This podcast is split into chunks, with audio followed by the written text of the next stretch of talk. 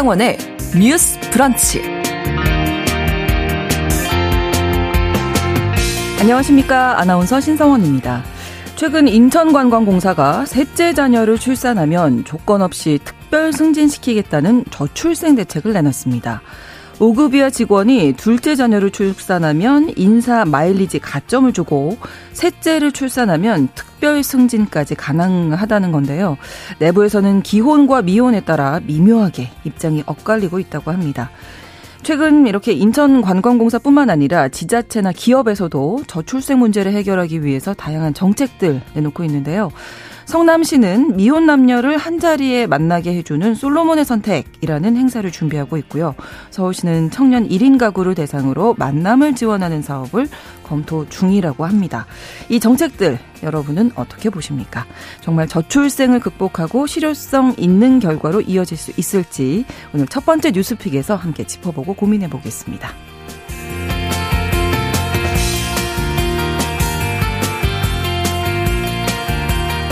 여러분은 혹시 야케팅이라고 들어보셨습니까? 야케팅. 최근 이 G세대에게 약과가 인기라고 하는데요.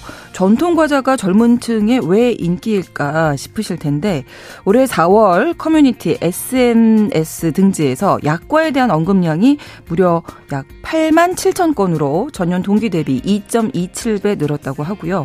실제로 약과 맛집으로 소문난 한 지역 가게의 경우 티 켓팅 하듯 빠르게 주문해야만 약과를 구매할 수 있다라고 해서 약캐팅이라는 말까지 나왔다고 합니다. 오늘 MG데스크에서 전통 과자와 함께 최근 MG들의 사랑을 받고 있는 인기 품목들 한번 따라가 보겠습니다. 6월 15일 목요일 신성원의 뉴스 브런치 문을 열겠습니다.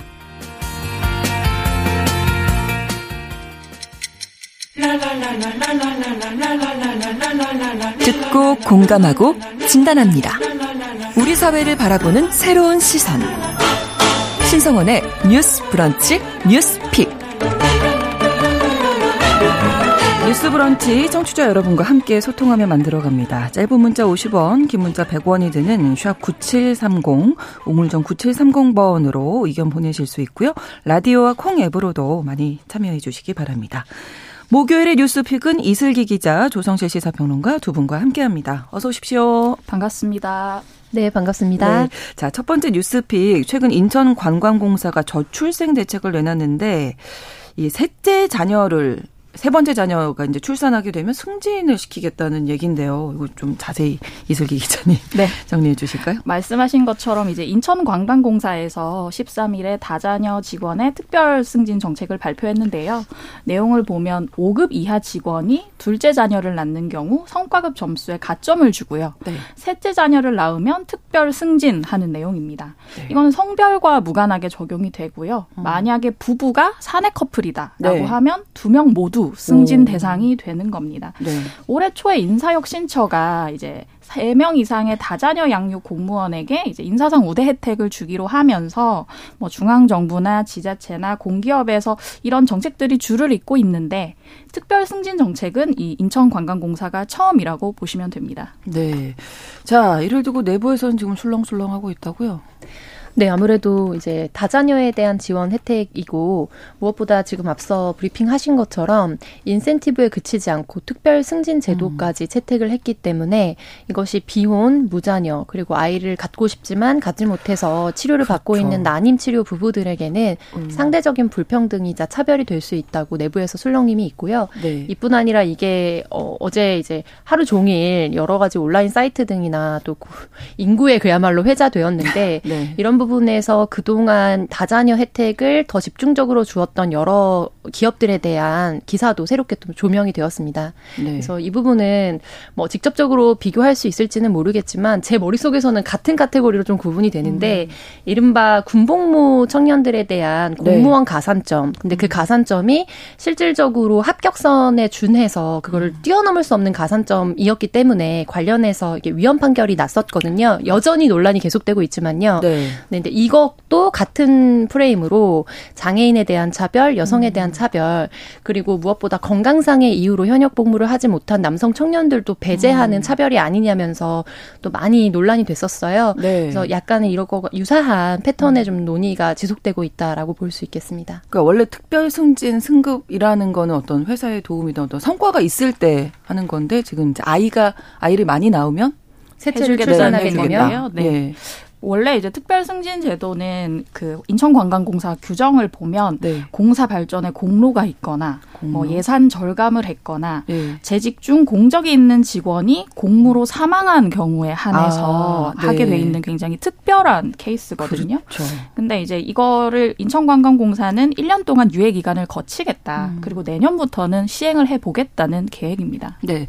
근데 그냥 얼핏 드는 생각이 사실 아이 키우는 일이 키워 보니까 만만치는 음. 않은 일인데 음. 승진도 물론 중요한데 승진을 위해서 아이를 그렇게 막 낳는 거를 결정할 수 있을까 뭐 이런 생각도 개인적으로 개인적으로는 좀 들고요.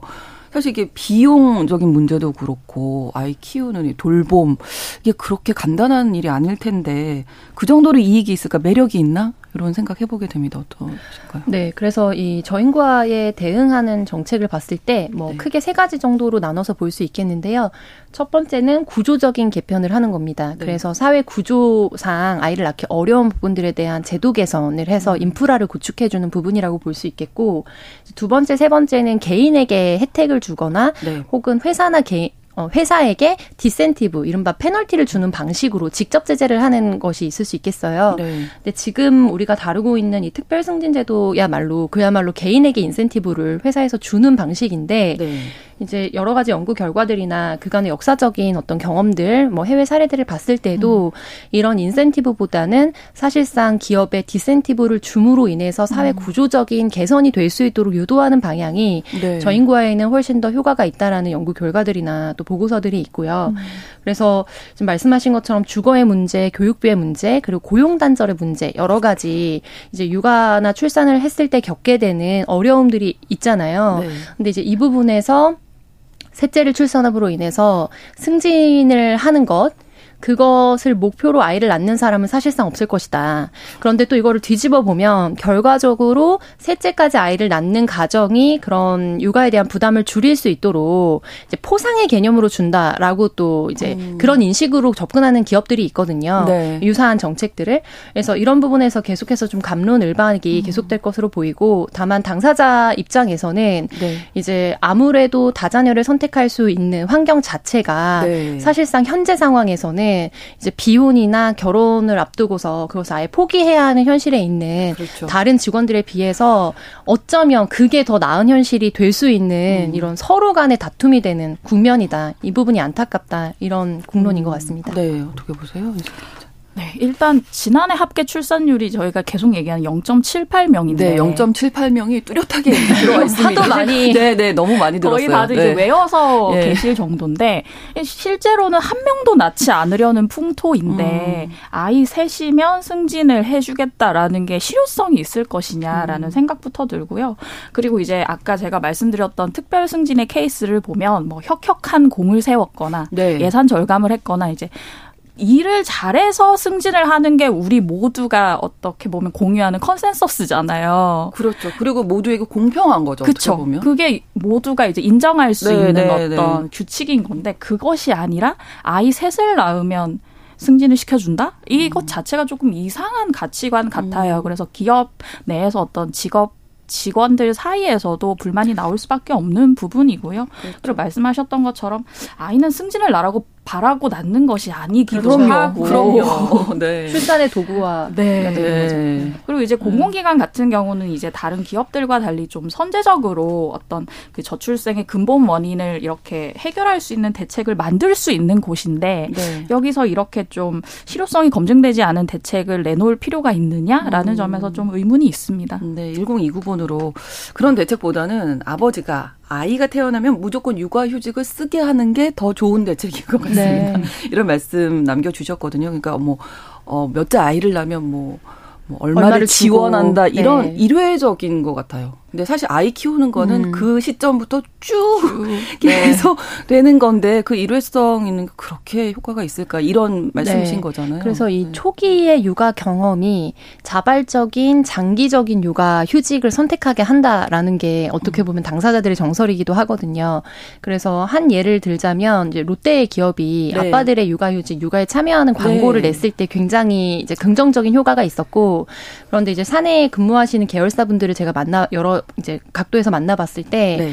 그 당시에 사실 안 쓰면 손해니까 그걸 써봤는데 네. 막상 아이가 여덟 살 이제 넘어가기 전에 어. 어, 이제 이 시기만큼을 이제 버리면 네. 평생 후회할 수 있을 것 같다라는 선택으로 그렇죠. 자발적으로 1년 육아휴직을 선택하는 경우들이 상대적으로 많이 늘었다라고 말씀하시더라고요. 예. 그래서 육아라는 게 고통은 눈에 보이지 않지 눈에 보이지만 행복은 눈에 보이지 않기 때문에 그렇죠. 어떻게 초창기에 음. 성평등하게 육아에 참여할 수 있도록 음. 그것을 견인할 것인가 이런 부분이 굉장히 중요한 것 같고요. 네. 그러니까 이거를 취, 업이나 승진과 바로 매칭시키자면 네. 현재 우리가 반드시 즉각적으로 좀 시정해야 되는 부분이 있는데 그 부분을 패스하고서 바로 특별 승진 해주겠다고 하기 때문에 네. 더 국민 법감정이나 이제 인식상 받아들이기 어려운 것 같아요. 음. 예를 들면 고가 반영이나 이런 부분에서 음.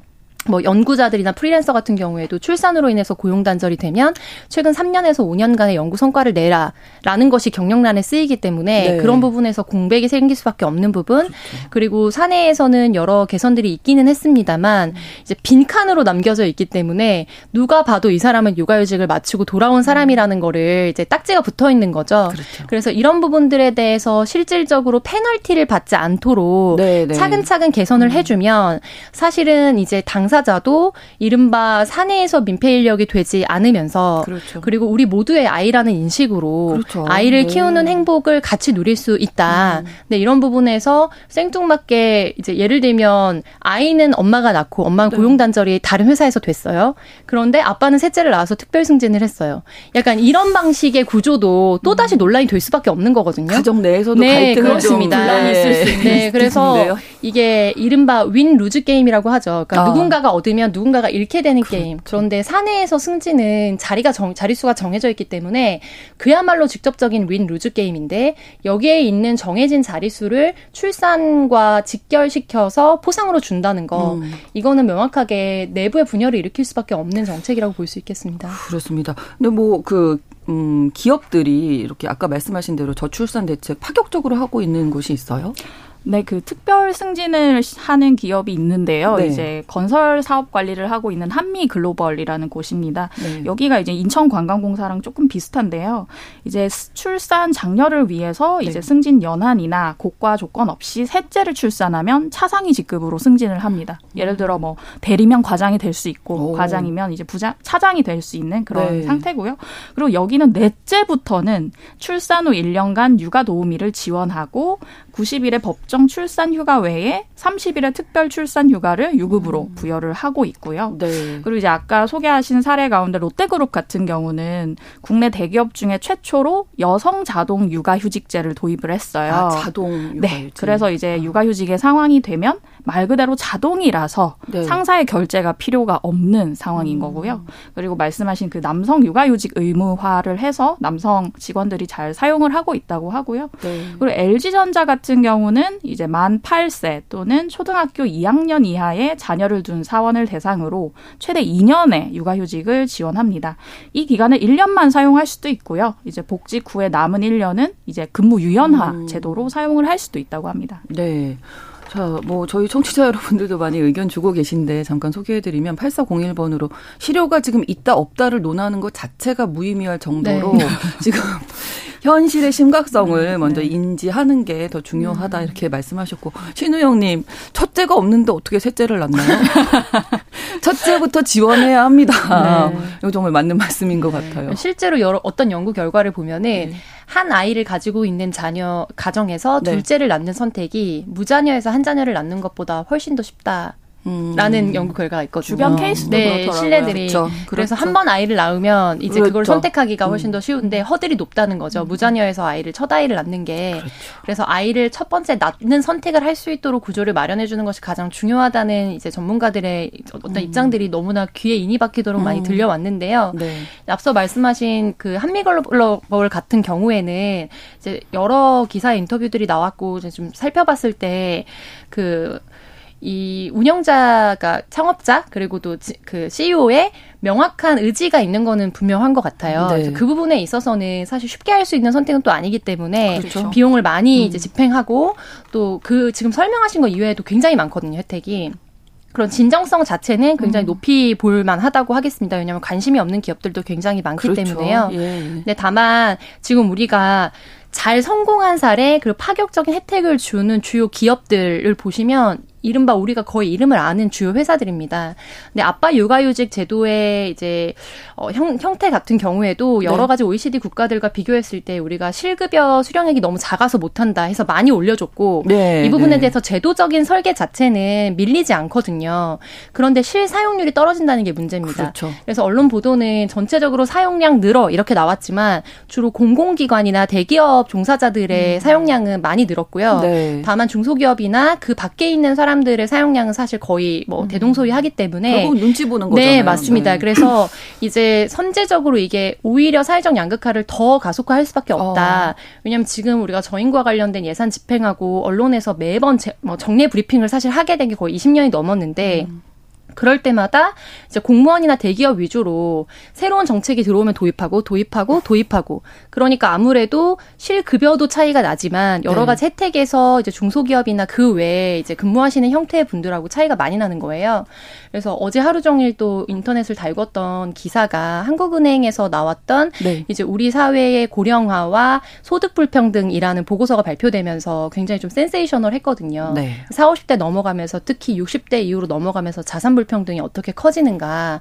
그래서 아 결국에는 내가 노년에 지금 노, 노년 빈곤을 경험할 수밖에 없는 불안에 허덕이면서 살고 있는데 네. 네, 지금 너무 그림의 떡처럼 보이는 것들. 그래서 결국 공기업을 가야 살아남는구나.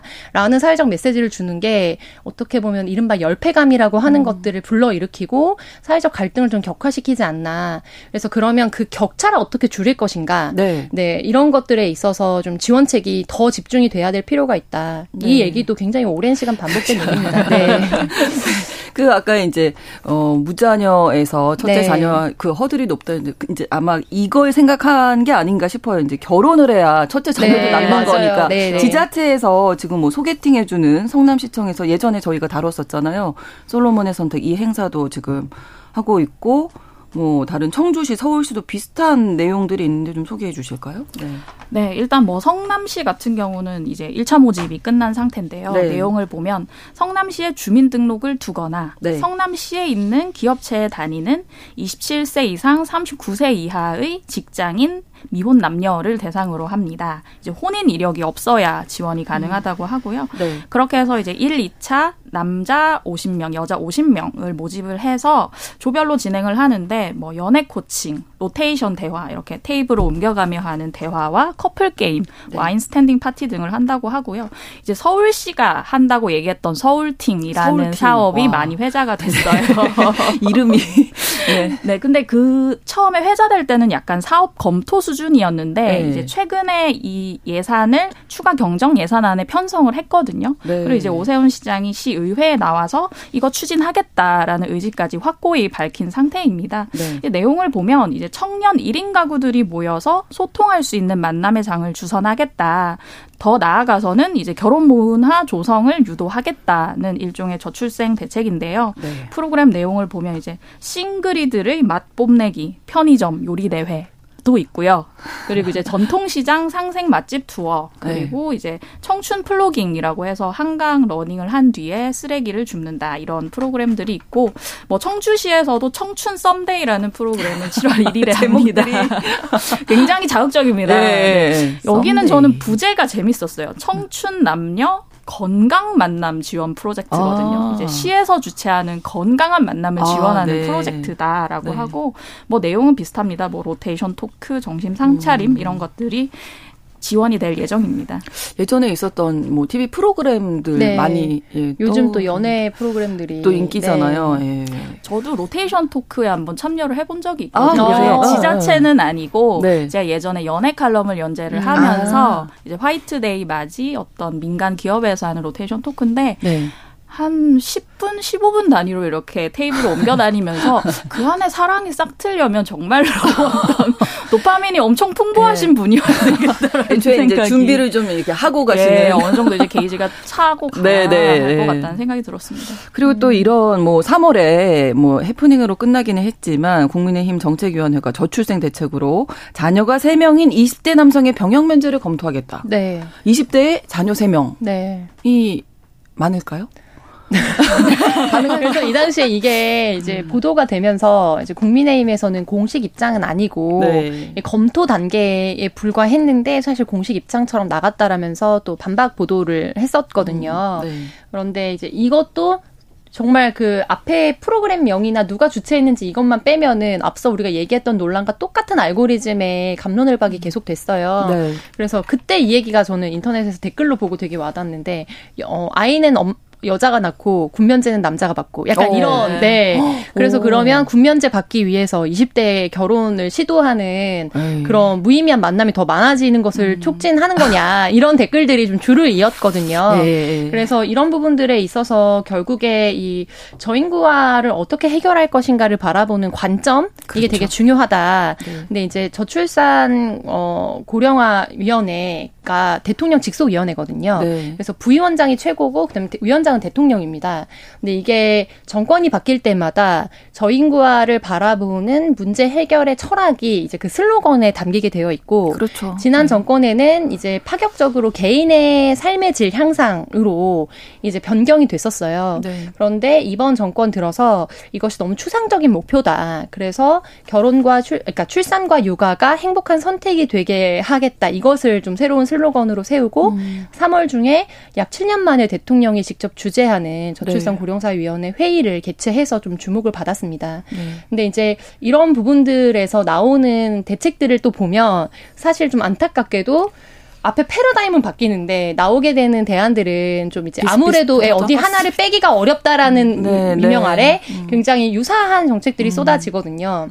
근데 이제 저인구화 정책이야말로 선택과 집중이 굉장히 뭐 중요한 문제가 아닐까라는 생각이 많이 들고 이른바 이제 저 제가 이제 단체 일원으로 활동했던 정치하는 엄마들의 저희가 처음에 창립 총회를 하면서 네. 내세웠던 슬로건 약간 그런 것 중에 하나가 어 문제의 핵심은 보노보노다 였거든요. 그러니까 음. 보육은 노동의 문제와 연결되어 있다는 아, 거예요. 보육은 노동, 보노보노. 아. 그래서 네. 노동의 문제가 장시간 근로 이런 것들이 해결되지 않고 음. 고용 단절 문제가 해결되지 않으면 아무리 보육 정책이나 인센티브를 줘도 그렇죠. 네 행복한 선택으로 출산을 하게 되는 경우는 희박할 것이다. 음. 네, 이 부분에 있어서 이제 대체 인력을 활용하는 거 네. 그리고 이런 부분들에 있어서 이제 어, 규모가 작은 중소기업 분들도 충분히 혜택을 받을 수 있도록 하는 그런 클러스터가 형성이 돼야 되는 거죠. 음, 네, 그렇죠. 아니 저는 뭐 저희가 웃으면서 얘기를 했지만 사실 우리의 지금 현실은 너무 고통스럽고 네. 매일매일이 심각한 그런 경우가 더 많을 텐데 우리가 너무 일회성으로 그냥 이렇게 지원만 하고 많은 걸 어떤 대책이라고 내놓는 음. 그 시각 네. 자체 네. 아까 말씀을 네. 해주셨는데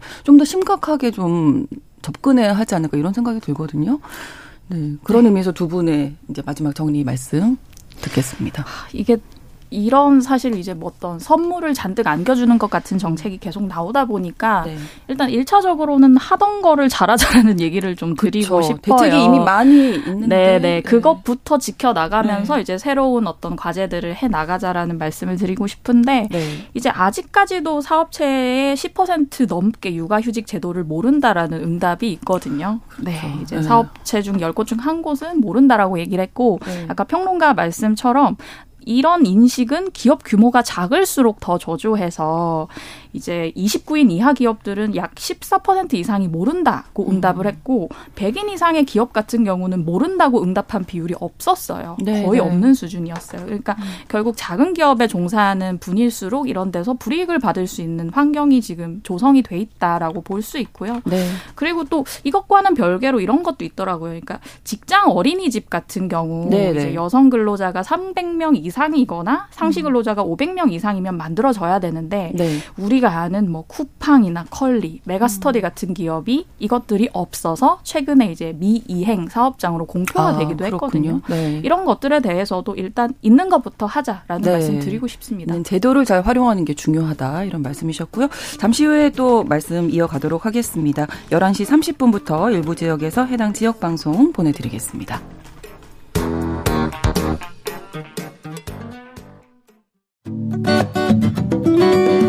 여러분은 지금 KBS 1라디오 신성원의 뉴스 브런치를 함께하고 계십니다. 7137번으로 자녀를 낳는 것도 결혼을 해야 될 텐데 결혼은 하고 싶은데 집이 없어서 미루거나 포기하는 사람들 너무 많은 것 같아서 신혼집 지원도 절실한 것 같습니다. 그러니까 이게 다 저출생 대책에 들어갈 수 있는 거죠. 주거 네. 정책. 예. 그래서 이제 저인과 정책이 말도 안 되는 명목의 항목들까지도 예산 집행 네. 명목으로 잡히기도 하거든요. 왜냐하면 붙이면 붙이는 대로 되고 그런데 이제 말씀하신 것처럼 주거, 교육, 그다음에 노동 이런 부분, 음. 보육 이런 부분에 있어서 좀 집중해서 예산과 그다음에 행정 인력을 좀 네. 집중할 필요가 있다. 라는 점에서 이제 말씀하셨던 데이팅 프로그램이나 이런 부분들 성남 같은 경우에도 2억 5천만 원 정도의 예산 집행을 이제 예고하면서 관련해서 네. 정보 공개하라 이런 또 시민단체 요구들이 있었는데 네. 그렇다면은 이제 이 저 인구 문제를 바라볼 때 저는 이런 생각하는 것 같아요. 그러니까 결국 육아도 어, 내 기본적인 인간으로서의 존엄이나 네. 안정이 최소한 확보됐을 때 사실은 고려할 수 있는 거잖아요. 그렇죠. 예, 그런 부분들을 종합적으로 고려하면 이제 이 보육과 노동 이 문제에 좀 굉장히 초점을 맞춰서 음. 대체 인력제도 저는 이걸 굉장히 방송 나갈 때마다 강조를 하는데 네. 공무원도 이제 퇴직하신 분들이나 교직도 그렇고요. 퇴직하신 분들을 대상으로 해서 이제 그 플랫폼을 기준으로 이제 임시 대체 인력을 또 채용하고 음. 이런 게 되게 잘 되어 있거든요. 네, 네. 근데 중소기업들은 규모가 작기 때문에 그런 부분들을 어렵죠. 진행하기가 어렵습니다. 그래서 인건비를 지원해줘도 인력이 이제 수급이 안 돼서 네. 결국에는 자기가 민폐 인력으로 정말 될 수밖에 없는 그런 구조를 악순환을 가져가거든요.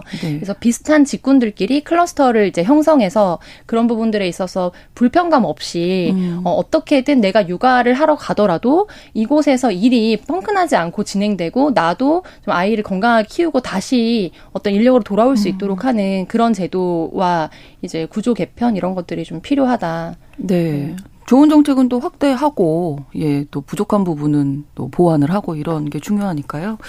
네, 여기에서 그러면 첫 번째 뉴스픽 마무리하고 저희가 또 계속해서 이 음. 이야기는 나올 것 같습니다. 두 번째 뉴스픽인데요. 대구에서 퀴어 문화 축제 개최 여부를 두고 지역 상인회 주최 측이 법정 공방 중에 있었는데요. 오늘 오전에 법원이 표현의 자유가 우선이라면서 집회 금지 신청을 기각했습니다. 축제가 이제 진행할 수 있게 된 건데 우선 퀴어 문화 축제에 대해서 좀 알아볼까요? 매년 열렸었던 거죠? 네, 맞습니다. 이제 퀴어 문화 축제 같은 경우는 2000년 서울에서부터 시작이 됐고요. 네. 이제 대구나 부산, 제주 같은 9개 지역으로 확산이 됐습니다. 네. 어, 이번에 이제 이 오늘 판결이 나온 대구 퀴어 문화 축제 같은 경우는 네. 2009년에 서울 다음으로 전국에서 두 번째로 시작이 음. 됐고요. 네. 매년 열려서 올해 15회째를 맞았습니다. 이번 축제 같은 경우는 이제 오는 17일에 대구 중구 대중교통 전용 지구에서 퍼레이드가 열릴 예정이고요. 참여 신고 인원이 3천 명 정도 됩니다. 네. 지역 상인회에서 이제 반대를 하면서 법정 공방까지 번졌는데 그 이유들을 좀 설명해 주실까요? 네, 이제 가처분 신청을 냈던 대구 동성로 상인회 측에서는 네. 집회 때문에 상인들이 영업권과 재산권 피해를 입고 있다고 네. 하면서 집회 허가를 철회해 달라고 했고요. 네. 예, 오늘 이제 오전에 법원에서 내놓은 판결을 보면 이제 결과적으로 집회 금지 가처분 신청을 기각했는데요. 네.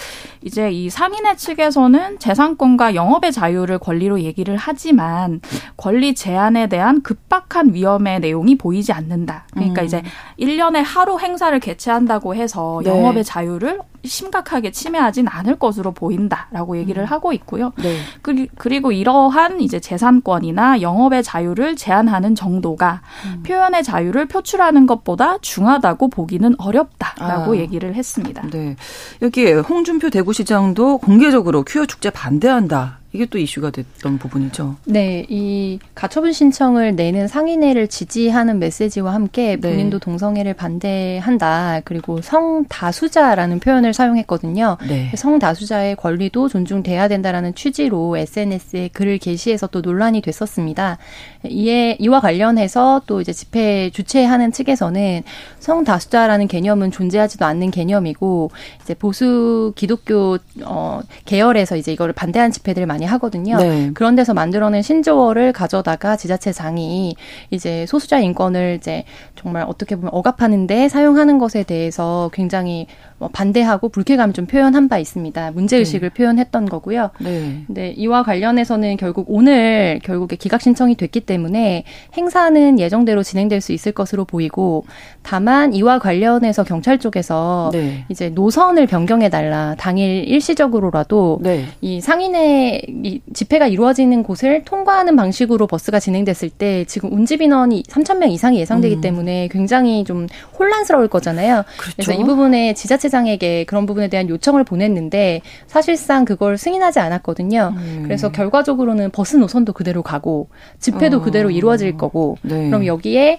축제를 지지하는 세력과 또 반대하는 세력들이 완전 음. 운집이 정말 모일 거기 때문에 이번 주 토요일이거든요. 네. 17일. 이와 관련해서 굉장한 좀 혼선이 예 상되고 음. 있는 상황이기는 합니다. 네. 이 조직위 관계자들 이런 상황들에 대해서 지금 뭐 탄압이다 이렇게 반발하고 있겠네요. 네, 일단 오늘 판결이 나오긴 했지만 만약에 가처분 신청이 인용되면 이제 네. 집회의 자유가 원천적으로 봉쇄되는 거다라고 얘기를 했었고요. 네. 그리고 그 배진교 대구 퀴어 문화축제 조직위원장이 한 라디오에서 한 발언을 보면 네. 사실 축제는 집회 신고 의무가 음. 없거든요. 네. 집회 신고 의무도 없는데 우리가 신고를 한 건 반대 단체들이 행사를 폭력적으로 방해하고 참가자들의 안전을 위협하기 때문이다라고 얘기를 했고요. 이러한 그 집회 신고나 이제 절차를 밟았기 때문에 도로 불법 정용은 아니다라고 음. 얘기를 했고요. 네. 그리고 이제 홍준표 대구시장이 이제 어떤 뭐 동성에 반대한다 내지는 이번 이제 집회에 대해서 어떤 좀 반대 의명 표명한 음. 거에 대해서 규탄 성명을 냈는데 이제 중꺾퍼라고 했어요. 이제 중요한 건 꺾이지 않는 퍼레이드다라고 하면서 이제 대구 광역시를 대표하는 대구시장이 노골적으로 국민의 기본권을 무시한다라는 네. 얘기를 했고 성별 이분법에 같이 갇힌 시대착오적인 성문화 인식이다라고 이제 규탄을 했습니다. 네.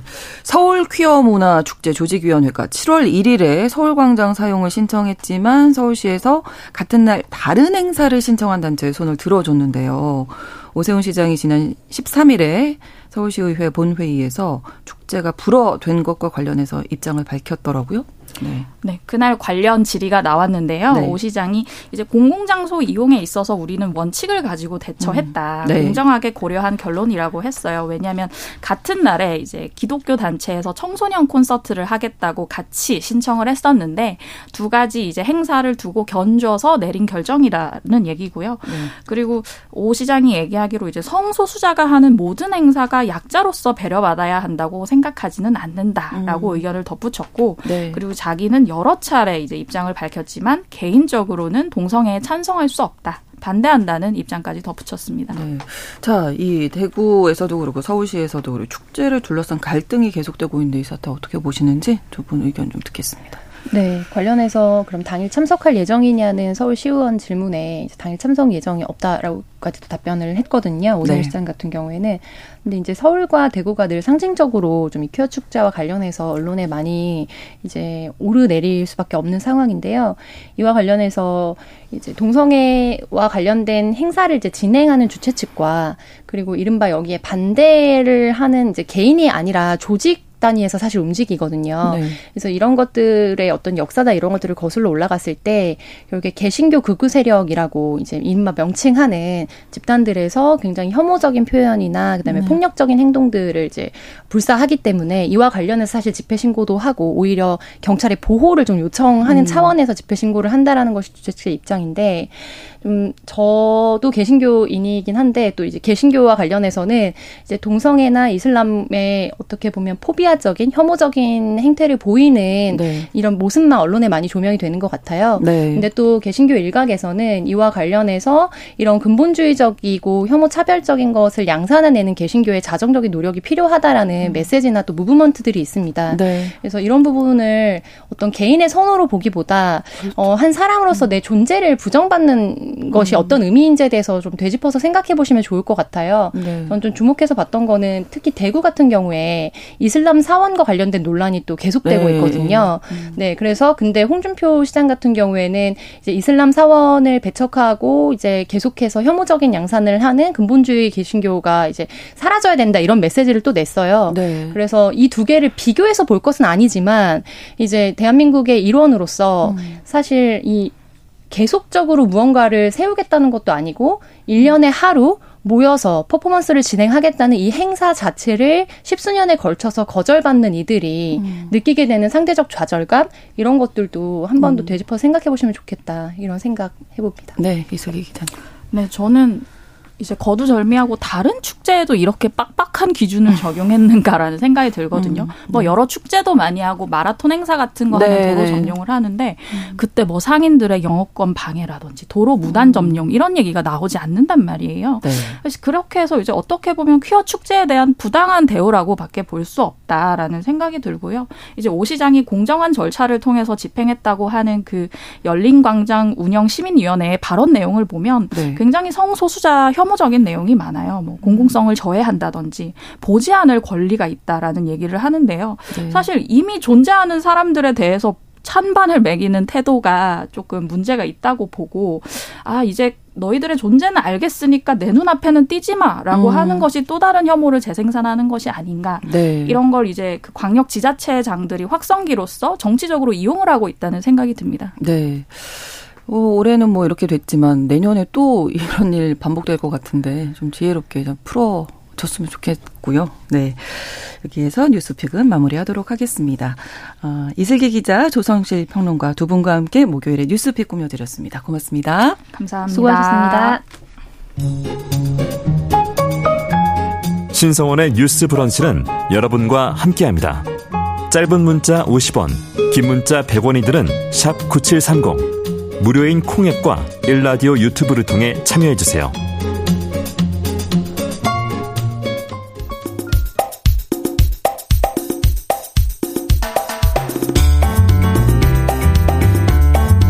청년들의 시각으로 우리 사회를 진단합니다.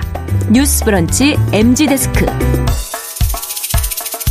MZ데스크 시작하겠습니다. MZ세대의 트렌드를 쉽고 빠르게 전달하는 미디어 캐릿의 두 에디터분 나오셨는데요. 이시은 에디터, 서재경 에디터 두 분과 함께 꾸며드립니다. 어서 오세요. 안녕하세요. 네, 오늘 어떤 주제 가지고 오셨습니까? 네, 오늘은 상반기 Z세대 사이에서 유행했던 것들을 우리 한번 쭉 모아볼 텐데요. 네네. 그중에서도 특히 요즘 친구들은 아, 이런 데까지 돈을 쓰는구나 네. 싶은 격세지감 느껴지는 소비 트렌드를 몇 가지 소개해드릴까 합니다. 네. 어, 그리고 또 요즘에 이런 게 유행이구나 하고 좀 아는 체 하실 수 있게 키워드로 많이 해요. 키워드로 소개를 해드릴 테니까요. 네. 오늘도 재미있게 들어주세요. 네, 최근에 그 약과를 오픈런 하기도 한다 이런 기사 봤는데 약과가 힙한 먹거리라면서요. 네네. 네. 어, 이게 명절 때 우리가 먹던 거 아니에요? 설날 네, 때? 맞아요. 네. 음. 근데 그런 이제 약과가 최근 이제 몇 년 사이에 먹방 유튜버들 사이에서 이제 약과 그 먹방을 좀 많이 했었어요. 네. 그런 게 이제 인기를 끌면서 Z세대 사이에서도 좀 약과가 힙한 디저트로 떠오르게 된 건데요. 네. 그 한 마케팅 인사이트 연구소의 분석 결과에 따르면 올해 4월에 뭐 블로그, 커뮤니티, SNS 등지에서 약과 언급량이 약 8만 7천 건으로 오. 전년 동기 대비 2.7배, 2.27배 정도 늘었다고 합니다. 네. 그 실제로 약과 맛집으로 소문난 의정부의 한 가게의 경우 티켓팅 하듯이 좀 빠르게 주문해야만 약과를 구매할 수 있다고 해서 약켓팅이라는 신, 네, 신조어까지 만들어지기도 했어요. 그래서 네. 이곳의 약과의 경우에는 중고거래 사이트에서 정가보다 꽤 비싼 가격으로 또 판매가 되고 있기도 어, 합니다. 네. 네. 그리고 또 한편 이제 국내 주요 편의점들에서도 Z세대를 경, 겨냥한 약과 관련 상품을 출시하고 있는데요. 한 편의점에서 출시한 약과의 쿠키의 경우 초도 물량 10만 개가 출시 4일 만에 완판될 정도로 네, 큰 화제를 모으기도 했습니다. 그러니까 한때는 마카롱이 유행이었는데 여기 약과가 네네. 맛있긴 하잖아요. 달달하고. 그렇죠. 어, 요즘에는 약과가 대세군요. 그리고 또 약과 관련 레시피도 굉장히 다양해졌거든요. 그래요? 네, 요즘 흥하는 음. 약과가 그냥 우리가 생각하는 그런 약과가 아니라요. 아, 그래요? 네, 그 할메니얼 트렌드부터 F&B 시장에 이제 전통 과자가 조금 유행을 하기 시작했어요. 자, 이제 여기서 또 할메니얼이 네. 뭔지.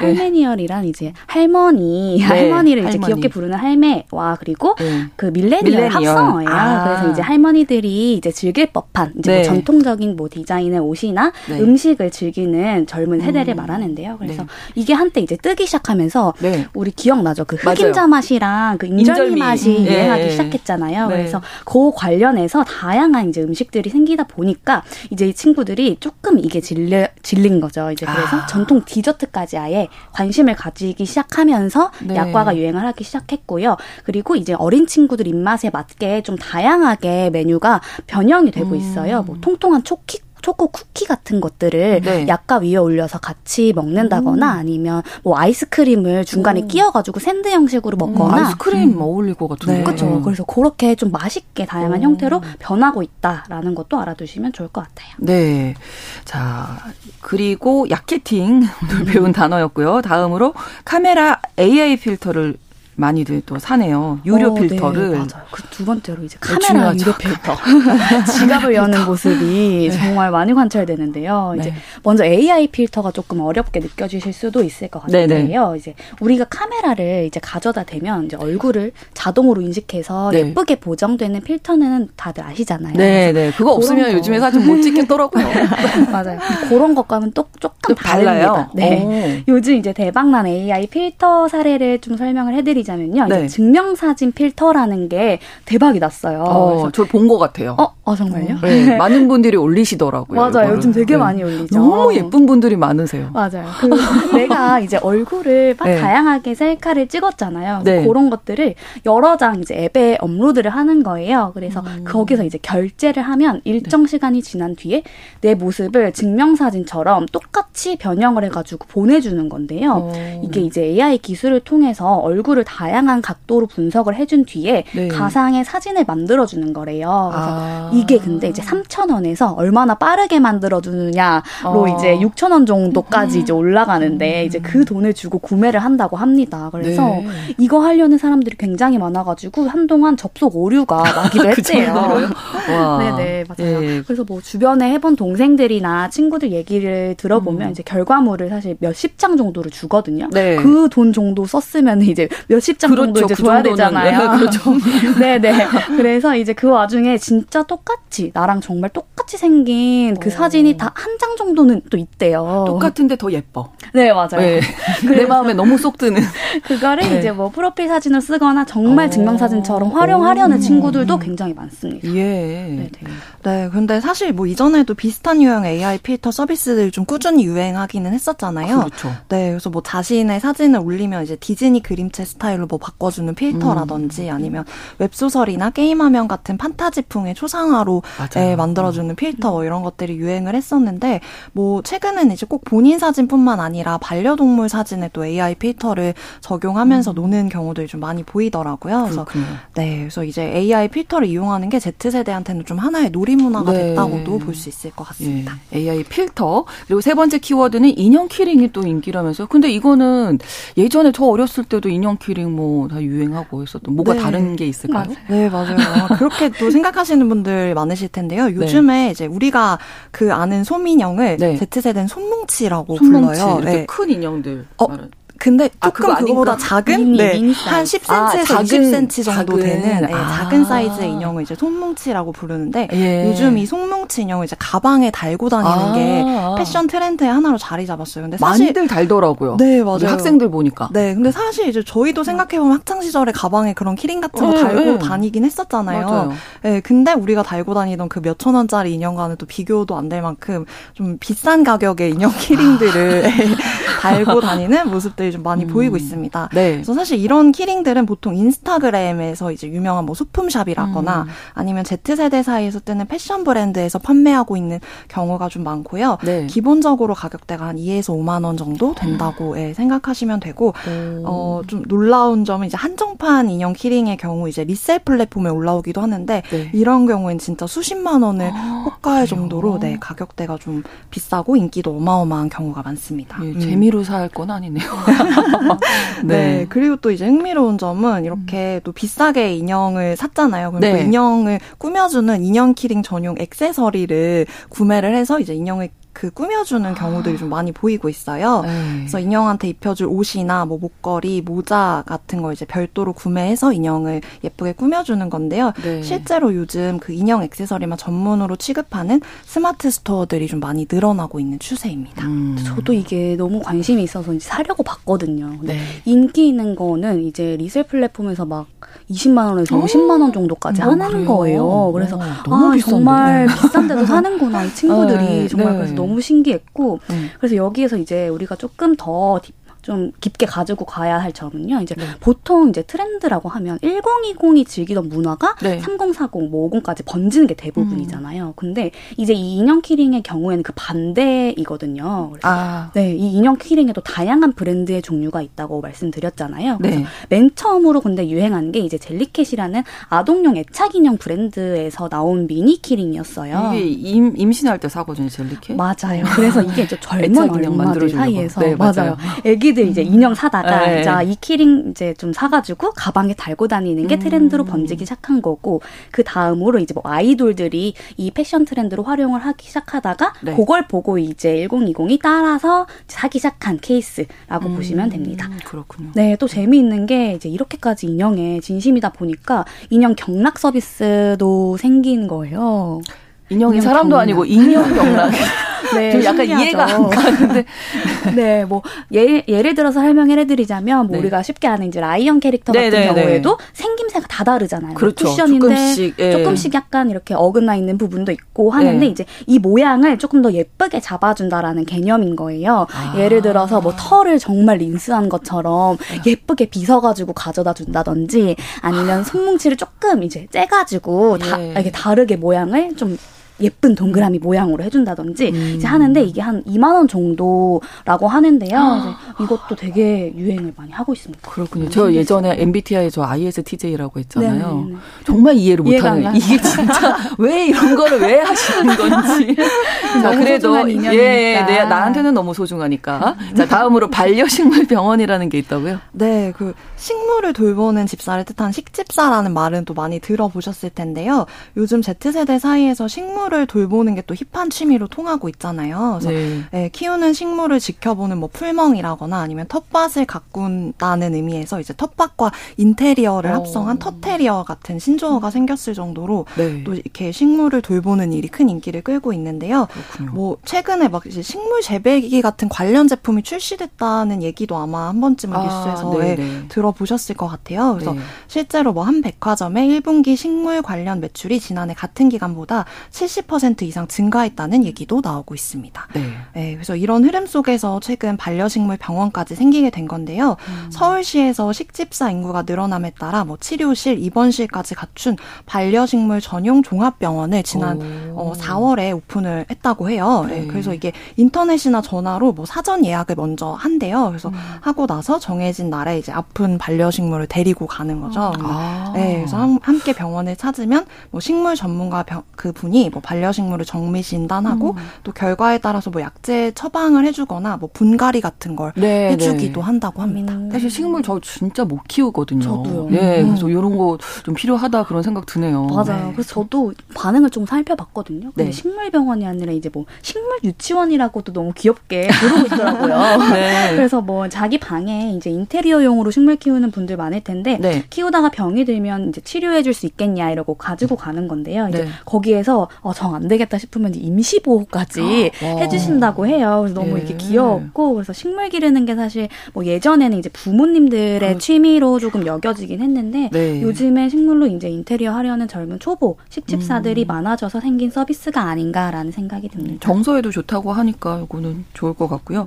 중고등학생들이 졸업 시즌이라든지 체육대회 시즌 되면 이것에 돈을 쓴다고 하는데 뭐에 돈을 쓰는 건가요? 맞아요. 저도 이것도 달라진 문화 중에 하나라고 생각하는데요. 네. 예전에 우리 졸업 사진 찍는 날이라고 하면 네. 화장도 못하게 하고 네. 렌즈도 빼라고 하고 선생님들이 순수한 모습 그 자체로 맞아요. 네. 무조건 이제 교복을 단정하게 입고 찍은 게 이제 생각이 나실 텐데 네. 요즘에는 이제 교복 버전 단정한 버전 하나랑 그리고 네. 또 컨셉을 잡고 찍는 버전 이렇게 나눠서 찍는 학교들이 굉장히 많아지고 아, 있어요. 네. 사실 예전부터 그 의정부고에 대한 이야기는 많이 들어보셨을 것 같은데요. 네. 그 해에 주목받았던 인물대로 분장을 해서 졸업 사진을 찍는 걸로 굉장히 음. 유명하고요. 네. 그걸 너무 잘 따라하니까 매년 뉴스에까지 나오기도 음. 하는데요. 네. 이제는 의정부고뿐만이 아니라 다양한 중고등학교 에서 이런 분장 문화가 아예 아. 번지고 있다라는 거고요. 네. 그리고 졸업 시즌이나 그래서 체육 대회 시즌만 되면 이제 코스프레 하는 의상을 맞추는데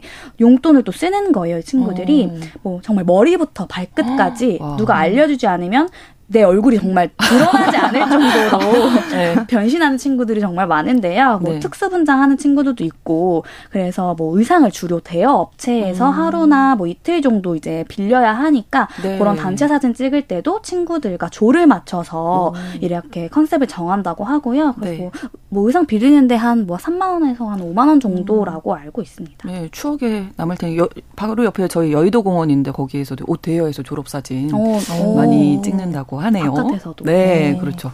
음. 올해 특히 인기 있었던 컨셉 뭔지 알아볼까요? 네, 올해 H.O.T 컨 캔디 컨셉이 특히 인기였는데요. 오, 그럼 복고네요. 네, 오. 근데 이게 복고가 아니고요. 아니에요. 그, 네, 그 이제 그 옷은 똑같아요. 그뭐 네. 멜빵 바지 입고 뭐 음. 알록달록한 상의 입고 뭐 벙거지 모자 쓰고 이런 거는 같은데 그 네. Z 세대가 사실 활동했던 시기를 요즘 아 그 H.O.T가 활동했던 시기를 Z 세대가 알기는 네, 어렵잖아요. 네. 그게 이제 그 작년에 아이돌 그룹 NCT 드림이 H.O.T 캔디를 리메이크를 아, 했어요. 저희 딸도 요 NCT 버전의 어, 네. 캔디를 알아요. 네. 아, 그러네요. 그래서 아이들은. 때문에 이제 캔디 패션이 다시 이제 Z세대 사이에서 아, 화제가 됐다고 합니다. 네. 그래서 중고거래 장터에서 또 그 의상을 쉽게 대여를 할 수 있다고 해요. 그래서 네. 캔디 의상을 입고 뭐 졸업 사진을 찍는 경우가 이번에 많았다고 하고요. 아, 네. 네. 그리고 또 인기 있었던 컨셉은 90년대 교복인데요.